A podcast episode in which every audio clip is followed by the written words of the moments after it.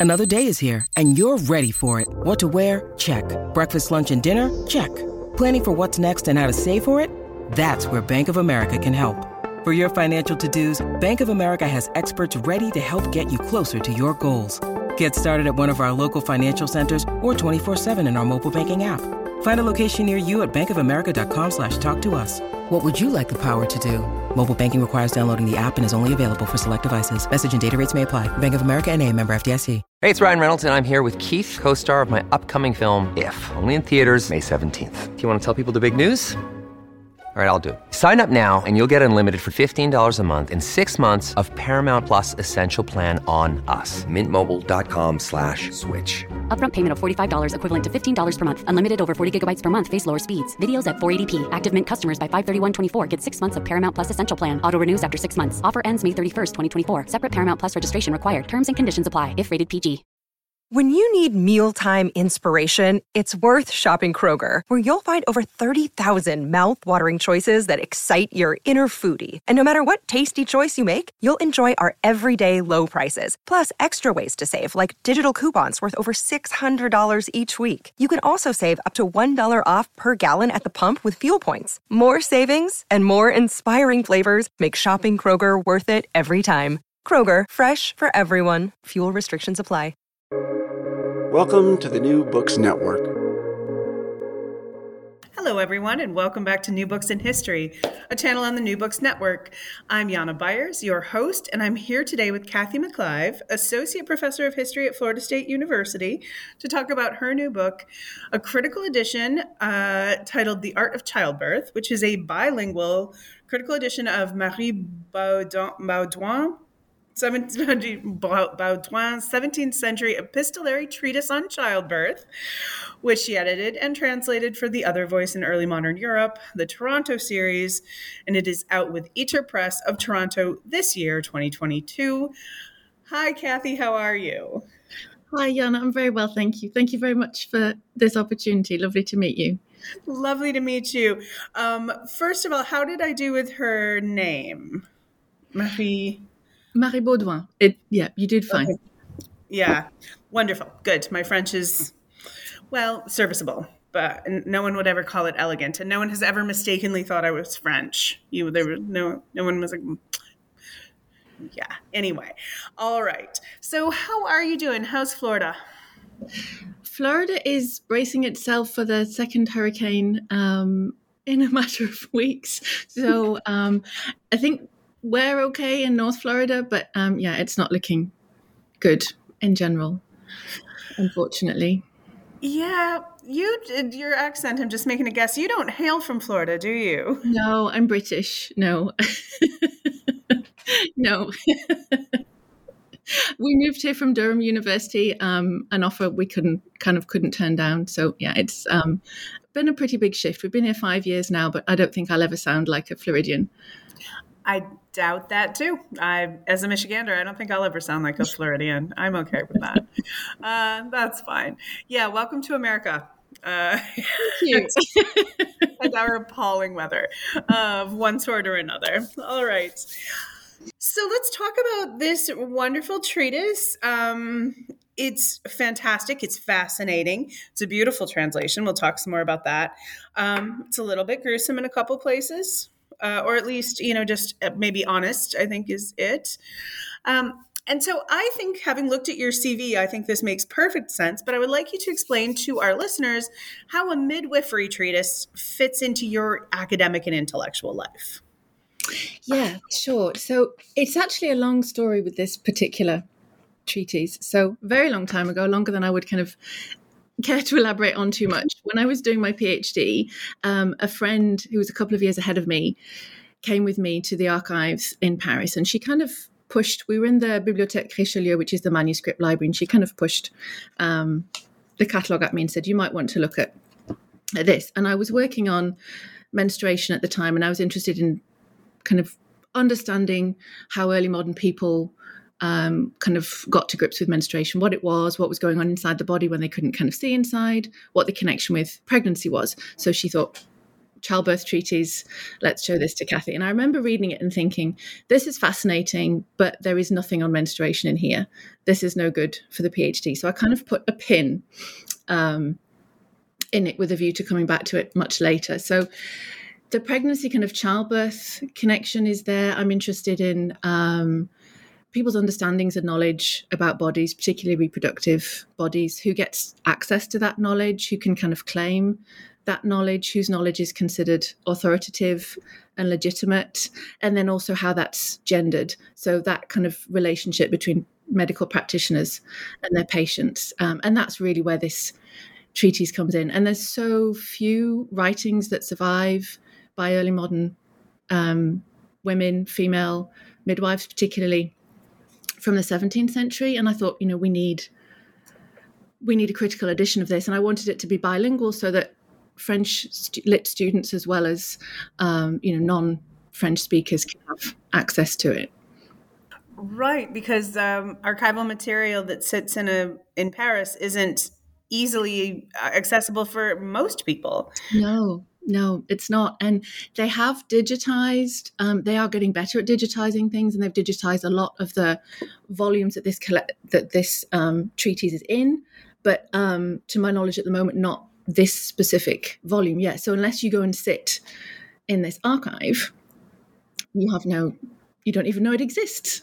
Right. Well, and that's the thing is even if it were digitized, who would know it's there? Exactly. And the handwriting is not I mean it's not too bad for 17th century French, hand, no. French handwriting, but it's not great either. The spelling's all over the place. So yeah. No, I mean the hand's actually quite nice, right? Um, and you will see this, listeners, if you check out the book, you can there are pages of uh, there there are images of these pages, and it's it's you can read it, but the spelling is all over the place, which is how it is. Um, you know, I'm reading I'm reading a treatise right now, and there's a woman's name, and it's spelled three different times, three different ways on the same page. So it's it's just maddening. And you also just finding these things, you know, that's you're a specialist. You are good at what you do. This isn't just something anyone could find could just stumble across. So that in itself, just having it out in the world and easily accessible is its own gift. And then translating it into English and then putting this beautiful critical apparatus around it so we can understand it makes it a very good excellent resource all the way around and for a lot of fields Okay, so here's my first question: Who is this woman? Who is uh, Madame Baudouin? That's a really good question, and I think she's fascinating and intriguing. And I was able to find out certain things about her, and I wish I could know more. But as is always the case, particularly when we're looking at um, women in the early modern period, the sources are fragmented. So she was born around 1625 in Paris. We know that. She was born into an artisanal family, so fairly, um, you know, kind of lower, not one of the big artisanal families. Um, so I don't think they were necessarily very well off. Um, she got married at 16 and she married somebody of higher status, somebody who had um, the right to call himself a bourgeois, and he was actually a wine broker. So she kind of married up. Um, she seems to have had some education because she signed her marriage contract, whereas her older sister didn't sign hers. So there's quite um, a demarcation there. Although her mother could sign, um, we usually take signing as a, a, sign of an indication of, of some form of literacy. Although, of course, it doesn't necessarily mean people could read or write any more than their signature, but it's kind of um, what early modernists tend to go on.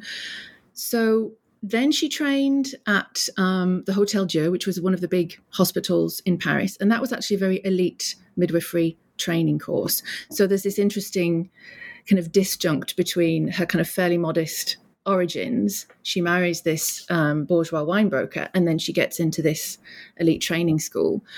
And she does that um, at 16. She's quite young, really, when she gets married for the 17th century and she works with Madame Le Vacher, who is a very well kind of um, well known and well thought of midwife there. And then in 1651, she moves to Clermont-Ferrand, which is a provincial town um, south and slightly west of Paris in the region of Auvergne. And she takes up the position there as midwife at the Hotel Dieu, the hospital there. And she then becomes this really powerful kind of mover in this Clermont-Ferrand society. She's friends with the political elite, the religious elite. It's um, a Jansenist enclave, um, which is a form of Catholicism that was more rigorous and more austere and followed Augustinian ideology. And so she really, through that religious um, network, which is kind of connected into the financial and the political elite in that city, she meets um, the physician, whom she writes the treatise and a letter to, and they appear to have a decades long um, correspondence that we have some fragments of. And she becomes the governor and the head midwife of this hospital. So she maneuvers herself into this very powerful man- managerial kind of administrative role as well. And we know so little about women in those kinds of roles that she's fascinating from all sorts of angles. Um, and when she dies, she leaves a considerable, for the time, legacy to the hospital with strings attached, which is really interesting to me because it tells me that she, you know, was very clever in in planning and she wanted the hospital to be run in a certain way after a death and she tied this legacy to that. Otherwise it was going to go to a hospital in lyon. So i think in, in lots of ways she's this she seems kind of she doesn't align with what we think we know or we've assumed we know um, about gendered norms about women's work about women's in kind of managerial roles political roles about um, women midwives. And so I think she's just fascinating. She um and she has so many lives, right? I mean, she's a midwife, which is a thing in of, in of itself, right? That is a quite that is a position for which you have to train, which is a big deal. And then she's also the administrator of this massive organization, um, an intellectual of sorts, right? And a, pol- a politician because you have to be in this role. So she becomes this woman who is not even petite bourgeoisie at best, right? Is then this very important woman, and it really does. It, she she just single handedly questions all these things, like really throws the wrenches into everything we know. Yeah, it does. Yeah. Uh, so I think I'm um, just there are th- like th- a couple different things I want to hit on. Like, uh, but first, just before we do any more, what did let's talk about her role as midwife. What what did she do as a midwife, and what kind of training did she have, and what was her, you know, before she before she became the the mistress of the Hotel Dieu. What was her life like? What are, what are they doing? So that's a really good um, question, and it's something that we can get at parts of through her treatise and some of the remaining archives about the Hotel Dieu in Paris, but unfortunately they're fragmented and there was a big fire in the 19th century, so a lot of the originals are destroyed, including, in really frustratingly, um, the materials about the apprentice midwives. So what we have is kind of based on studies that were done before that fire. So the training was really hands-on. It was for a couple of months um, at the Hotel Dieu because there were so many births there. That was really the hospital that a lot of the, the poor women in Paris would go to um, towards the end of their pregnancy and give birth. So they're dealing with um, a really high number of deliveries. So lots of practical experience. They would work with the head midwife, um, a small number of them at time, and attend the deliveries. We know that she attended dissections because we she talks about how Madame Levacher actually dissected um, the corpses of, of pregnant women who died in childbirth at the hospital. And we know that it was common practice for hospital physicians and surgeons to have access to unclaimed bodies and perform those kinds of dissections. But we assumed that that wasn't really something that midwives themselves were doing and were involved in. And we know that um, in the mid 17th century, Madame Levacher was doing that. So she has anatomical training as well. So she would have seen a range of different labours, kind of straightforward, easy labours to very, very complicated labours, um, and probably a significant amount of loss as well, labours that, you know, they couldn't resolve that needed required difficult manual um, interventions, sometimes surgical interventions, and some of them would have ended in in loss. Of loss of the child and loss of the mother as well. mother. Right? Yeah. Um, so this is not an easy position. This is not this is not just a walk in the park job. You're not a milkmaid here. This is a hard a high level of training. Um, yeah, and, and very um, and so essential. And it's so essential, I think, that we tend to, as moderns, I think we tend to overlook it. And I know I think that our modern consumption of midwifery is that it's kind of a hobby thing, or I don't know that it's not real medicine, but it's absolutely medical training, right? Absolutely, yeah, absolutely. And I think, um, yeah, that's very much a kind of 19th century professionalization of medicine narrative, and it's to do with what we've assumed the gendered dynamic was like, and um, this narrative that held for a long time about the replacement of female midwives with kind of their male counterpart surgeons and physicians, and kind of the obstetrician taking over um, the birth chamber, which we now know was a lot more complicated for the 17th and 18th centuries um, than we thought. But yeah, it it was hard work. I mean, she does talk about that in her in her treatise. She talks about the f- the physical labor, and when she's describing some of the maneuvers, the manual manipulations that she would need to do in difficult um, births, you know, she talks about you might need to take a rest and just stop for a few minutes because this is hard. She talks about the emotional labor and how difficult that can be, and how important it is for the midwife to kind of try and set aside her own emotions and really concentrate on what she's doing. So I think, yeah, it was a very task taxing job on all sorts of levels, but yeah, absolutely so essential because it's you know it's crucial. It's it's life and death for these women and their babies. Yeah. Um, it's, I mean, I shake, I'm shaking my head as I always do about how much of what we think we know about the 17th century is actually just what we were told by the 19th century. And, it, and it's, it's just, it's so maddening as an historian. Um, but you know that, and that is a rant better that you don't need, this interview does not need my rant about the 19th century. Um, so the first thing, the kind of first of vac I want to discuss here is the correspondence and of the letters um, and what that means. So what's her relationship? Let's talk about this relationship between um, our midwife and uh, Dr. Vallant. Uh, what what can we know about it? What do we know about it? Okay. So we have three letters that survive. We have the treatise, which is in the form of a letter itself, it's just a longer letter. And then we have two other letters one which looks like a cover letter that she sent a little bit in advance, kind of telling him to expect.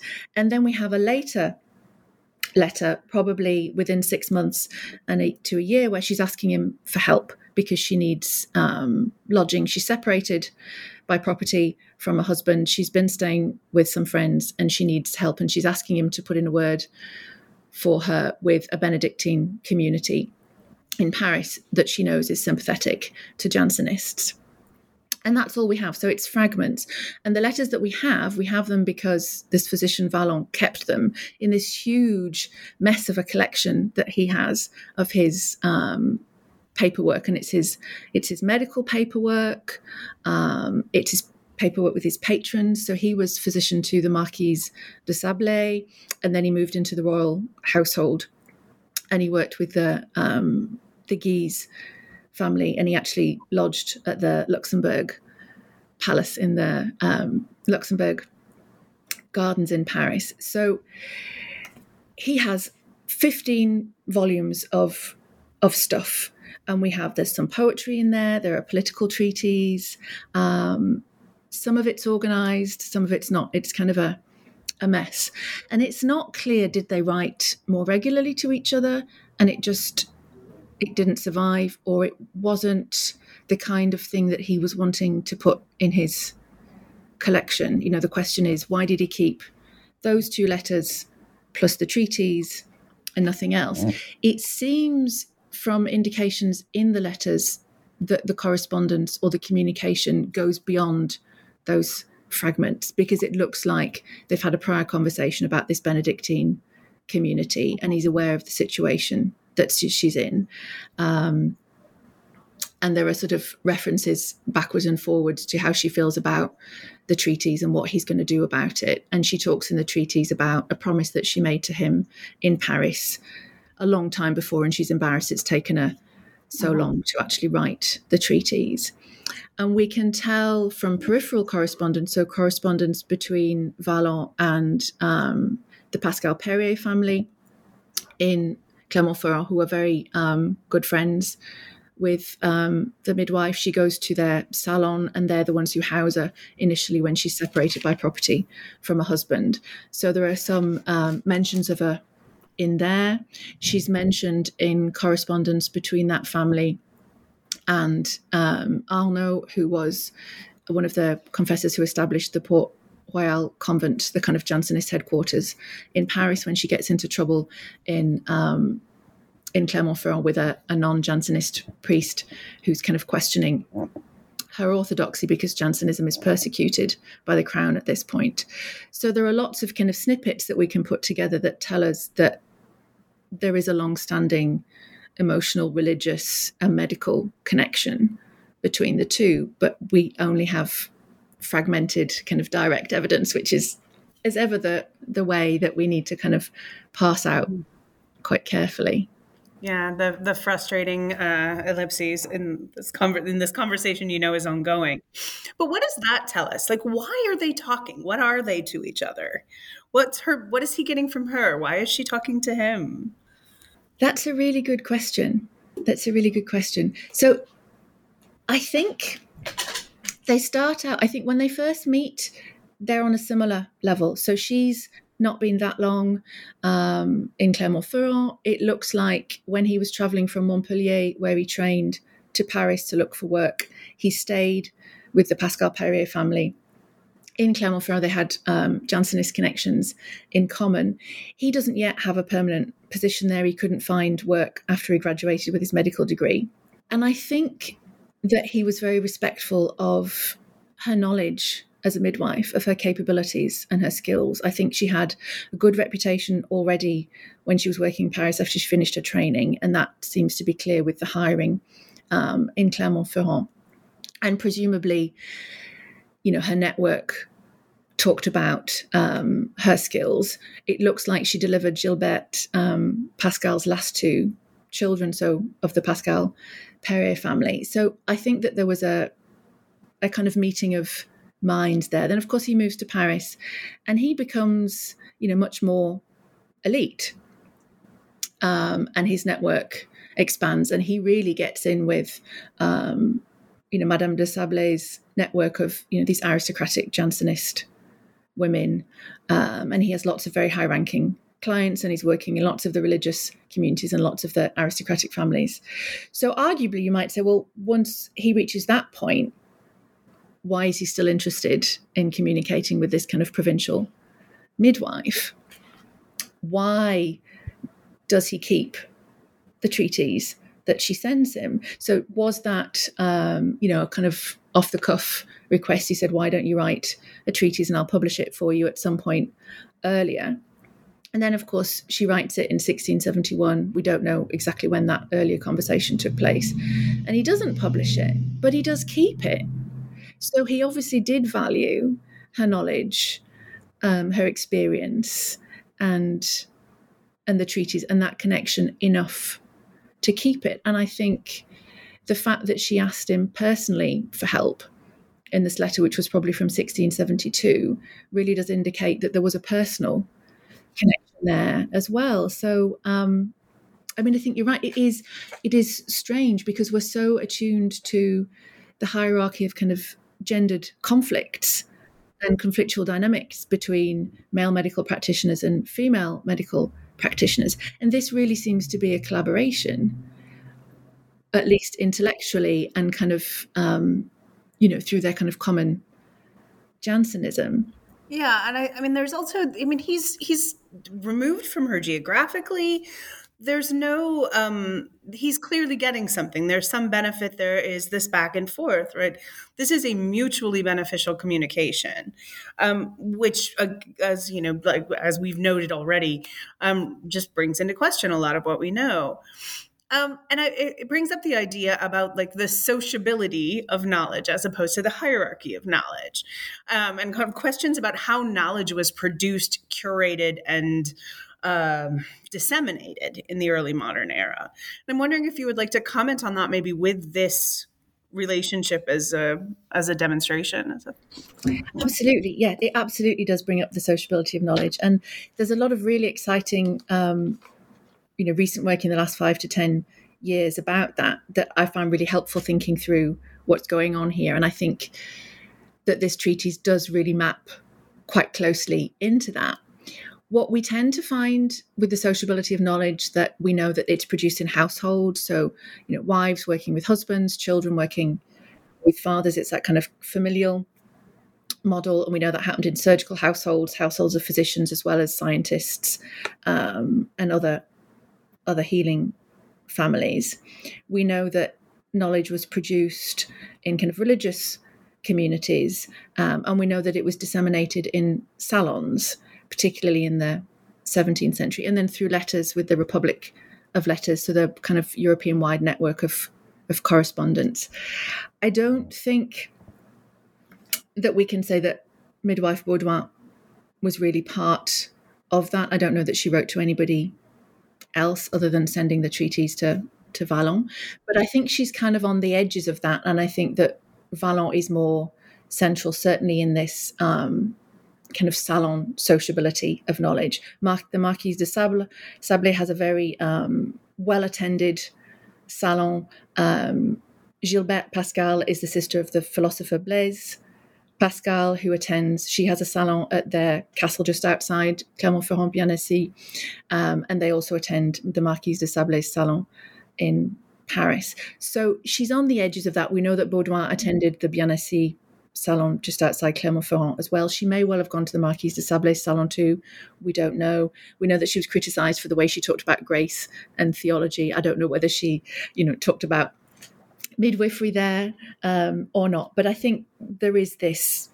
She is in this in this sociability, and it's clear that the connection with Vallant is what instigated the production of this manuscript. Now, there's obviously a performative aspect to that because she's still weaving her way through these gender norms. And so she has to say, you know, I've only done this because you asked me to. And that's really common for female authors in this um, period.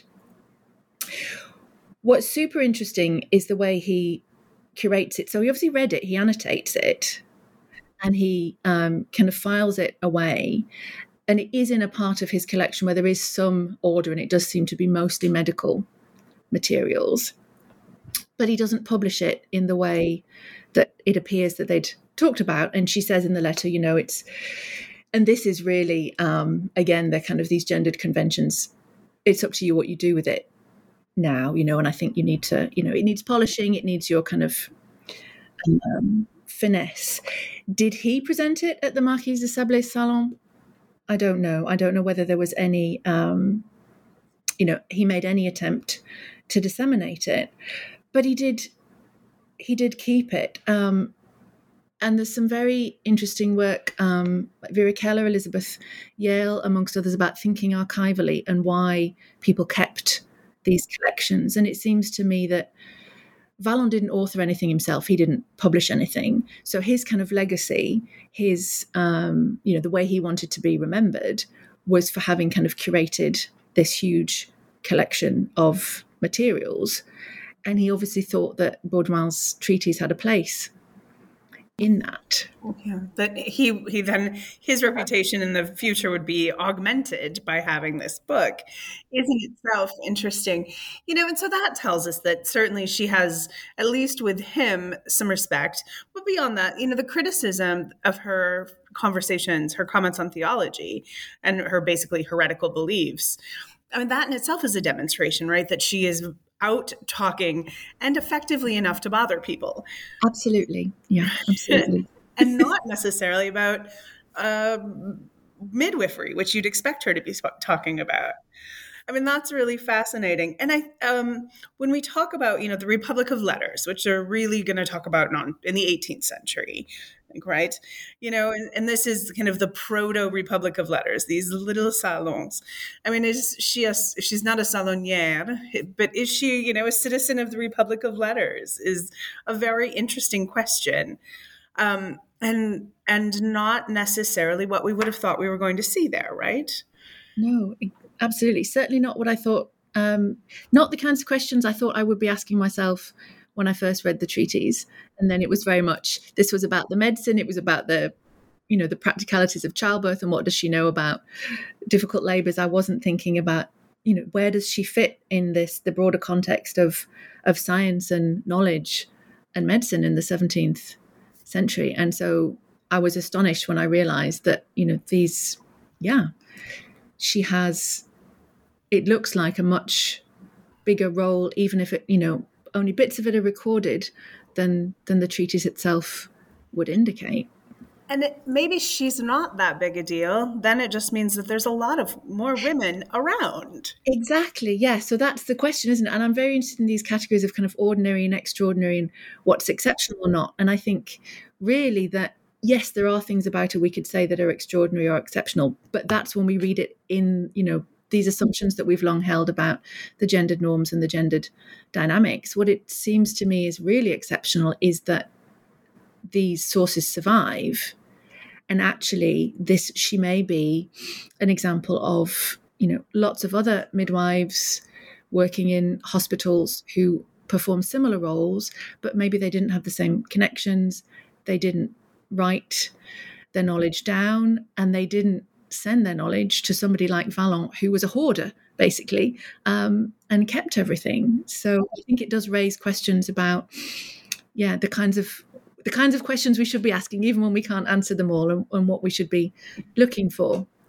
Yeah, I mean, I, I, let's think about the woman that you know that she knew who wrote who wrote a treatise as well and sent it to someone who wasn't a hoarder or sent it to someone who had a fire. You know, how many of these are gone? We just how many of them are sitting and waiting for a graduate student to to stumble across them? Is that it's not the archives aren't endless, but they're deep. They're, they're deep and and they have lots of secrets. I mean this is these are fascinating and really tantalizing ideas you know that you can rethink. So let's sit on the treatise for a second though. Let's talk about this. What's um what like were you, did you find something there that you weren't expecting? Did you read anything completely new or is this kind of solidly within the realm of 17th century medical knowledge? Yes and no. So in the way it's kind of laid out, um, that's kind of very standard. I'm going to talk to you about, you know, easy, straightforward births. I'm going to talk to you about difficult births. I'm going to talk to you about what midwives do. So I think a sort of quick superficial read, you could say, yes, this slots in with what we know about midwifery treatises. But then I came across and I started thinking a bit more about when she talks about surgical instruments, for instance. And that's really, really striking because um, the other contemporary texts we have by both male and female authors are much more cautious about talking about how they use surgical instruments and when they use them. And they talk about how skillful they are with their hands instead.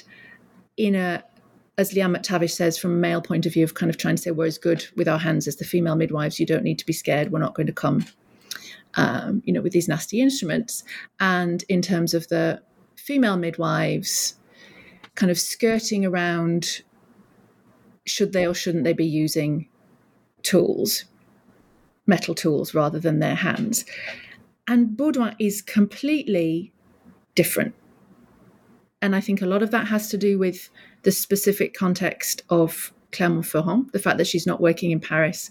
Most of the other texts we have, their midwives working in Paris, they've got closer scrutiny from the surgical corporation and the medical faculty. But she is very frank and open about I use them when I need to. Hands can do damage as well. We need to be careful with how we use our hands. Um, she even commissions a modification to a specific instrument so that she can rupture the amniotic sac when the cervix isn't fully dilated. and she borrows instruments from surgeons. So that really kind of, you know, throws out this idea that women are not using metal surgical tools in this period. Um, a because they're legally prohibited and that it was kind of culturally taboo. And and when I dug into the context in Clermont-Ferrand, I realised that the surgeons don't incorporate there until the 1690s. So that's at the very end of her life. Um, so it seems to me that that what we might read as a, as a legal prohibition isn't really doesn't really hold true for that context. Um, and when you read the regulations anyway, there's this kind of slipperiness between you license to do what you need to do for midwife midwifery, but you're not licensed to practice surgery. Well, what counts as surgery and what counts as midwifery, and what do you need to use, you know, to be a um, a midwife? So she's not legally obliged to call a surgeon in a difficult birth in the way that midwives in Paris were. That's not to say that they always did, but the statutes indicated that they they should. So she has this space, which I think is probably true of lots of other provincial places, because lots of towns were late to incorporate, um, and it doesn't happen until the later 17th century. But she has this this space where she can use um, these tools. Although, incidentally, one of the examples it seems to be was when she was working in Paris and she borrows an instrument from a surgeon friend and he doesn't come and oversee he just lets her use it and she you know performs what she needs to perform successfully so that was really really striking because we've always um, or very much this kind of idea that particularly from the 18th century with the invention of and the widespread use of forceps that female midwives were prohibited from using, but that that was part of this kind of replacement narrative of men taking over um, from women. And I think it's it's so much more complex than that anyway. And this shows that in you know provincial mid to late 17th century France, that's just clearly not the case. So it seems there are ways that being out in the provinces, not being in Paris, gives her so much more scope, right? She's she's able to achieve a rank and a power and and like maybe um, a professional success that she would not have achieved in Paris. But how much does that contribute to uh, you know why why she, this wasn't published? How much of being out in the provinces?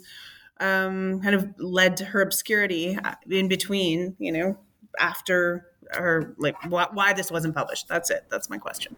Yeah, that's a really good question. I mean, I think it's, yeah, I think you're absolutely right. It gives her the space, but it also, it's kind of limiting in the sense that, yeah, perhaps she'd been, if she'd been the head midwife at the Hotel Dieu in Paris, like Marguerite de la Marche, who um, printed her text in 1677 with the support of the physicians and surgeons and the governors of the Hotel Dieu that maybe that would be the case here. But I think it's also because of her her frankness and her openness. She's quite openly critical of what she calls authors. I mean, she doesn't name them. That's quite commonplace to Um, lots of the male surgeon midwives kind of obliquely attacked each other by just saying um, author as well but it's likely that those in in Paris, I mean, they would have recognized themselves reading her text. So potentially, you know, if Vallant did read it or show it to anybody in in Paris, or maybe he recognized them himself and he thought, you know, this is this is not going to fly because it's too openly critical and she's too openly writing about doing something that isn't acceptable in Paris so yeah, it's it's. I think it's it really is the case that that that's that kind of double edged sword. It's space to do these things, but then kind of limited the reach of those things. Yeah, I mean, because one of my big questions is how why she disappears, why why she falls into obscurity and why there is no no one between her and you who's reading this this treatise or at least we don't have any record of anyone between uh, Vallant and you reading this treatise and so I thought you know the, the, there are these axes and one of them I think would had to be you know center Paris or not Paris, Paris or the territories. Yeah. How much is it a woman question? How much is that just because she's a woman? I mean, other women are writing and publishing their treatises. Yeah. Yeah, they are. So that's the question. Why doesn't she do that herself? Why doesn't she get, you know, her female patron, Gilberte Pascal, to help her? I mean, it, it could be timing. Um, she wrote the treatise just before Gilberte lost her husband really suddenly, and then she was kind of managing like, his debts um, and household issues. It, you know, it could be as simple as, and then she was separated by property, so she's looking for somewhere else to live. It could just be kind of at that point in her life, she wasn't in a position. Why she didn't come back to it, I don't know. I mean, in a sense, we don't know whether other, you know, were there conversations between her and Vallant that we don't that we don't know about. But I think certainly, yes, certainly the gender and then the, you know, kind of geographical control of of knowledge in the capital, I think is still very, very strong.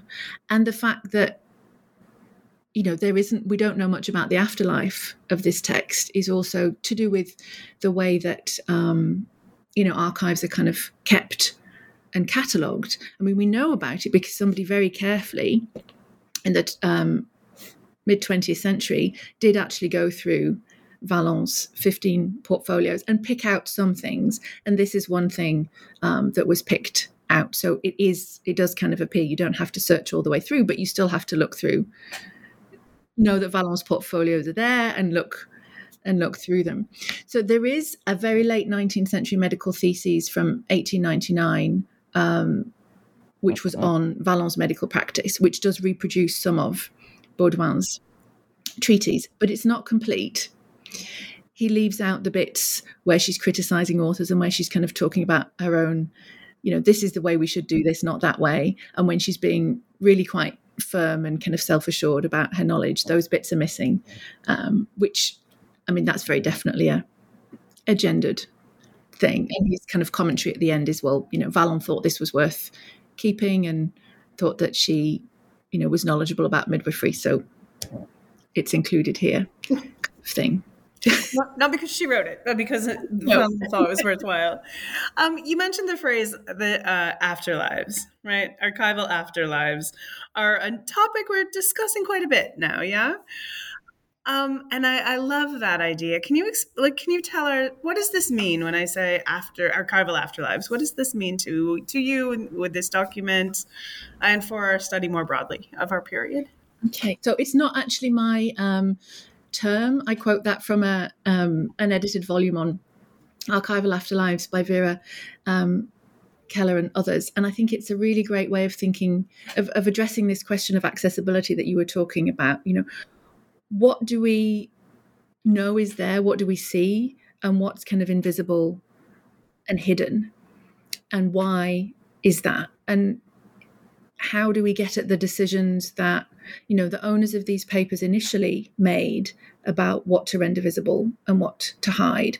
So i think in some instances it can be about you know whose name is on them. Is the authorship collaborative but there's only one name on it usually a, a male name. Um, and i think in terms of this treatise it's really connected to that question of well why on earth did Vallant keep it but not publish it? And you know what's going on really what's going on there.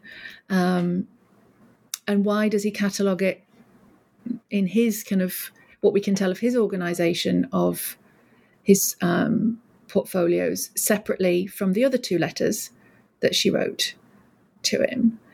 And so i think it's trying to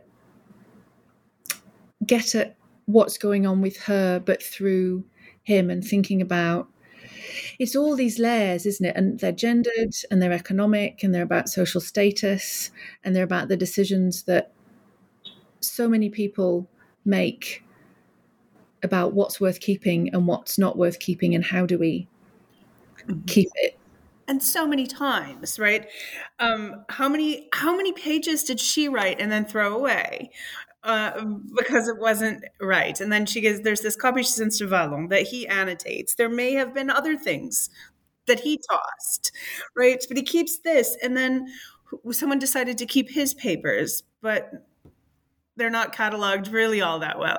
And there are just so many places all the way through our archival understanding, you know, cases that get dismissed. Um, something that the 19th century archivists who went through to do the cataloging okay well i'm not going to destroy it but i we don't want to talk about that anymore right and so uh, there's and there's a whole bunch about medicine and sexuality and gender issues that like the 19th century deems inappropriate and so they're they're clouded from us in the 21st I mean, it's it's just this multi-layer process of deciding what's worth knowing and who's worth listening to.